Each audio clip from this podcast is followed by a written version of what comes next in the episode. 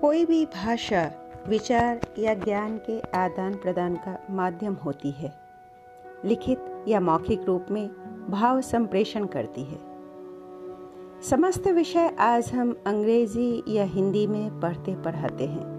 प्राचीन भारत में यही कार्य संस्कृत द्वारा संपन्न होता था। संस्कृत मात्र एक भाषा नहीं, एक पद्धति है। भारतीय संस्कार है।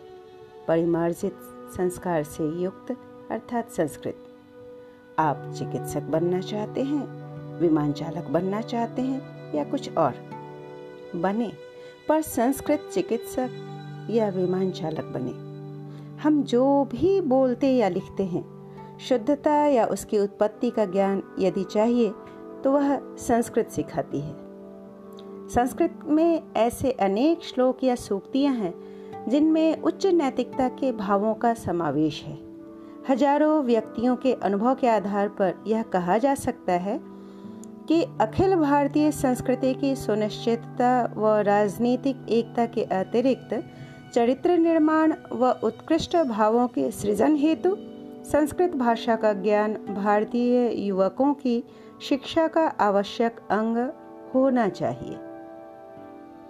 यद्यपि भारतीयता के महान आदर्श कोमल युवा मस्तिष्क को मातृभाषा में रचित वृत्तांत व कृतियों के माध्यम से उपलब्ध कराए जा सकते हैं, परंतु मूल संस्कृत के उच्चारण तथा प्रबोधन में अधिकार का एक स्वर है, एवं भाषा के उच्चारण में एक मधुर आकर्षण है, जो मस्तिष्क में सदा के लिए अंकित हो जाता है, तथा मनुष्य के स्वभाव का अंग बन जाता है।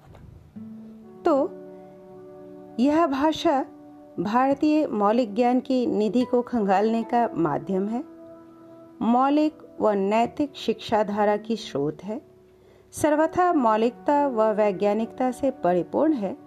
इन कारणों से विभिन्न कक्षाओं में, विभिन्न चरणों में हम संस्कृत का ज्ञान प्राप्त करते हैं, जिसमें मैं, मधुलिका, आपकी सहायतार्थ हमेशा उपस्थित रहूँगी। हमेशा उपलब्ध रहूँगी।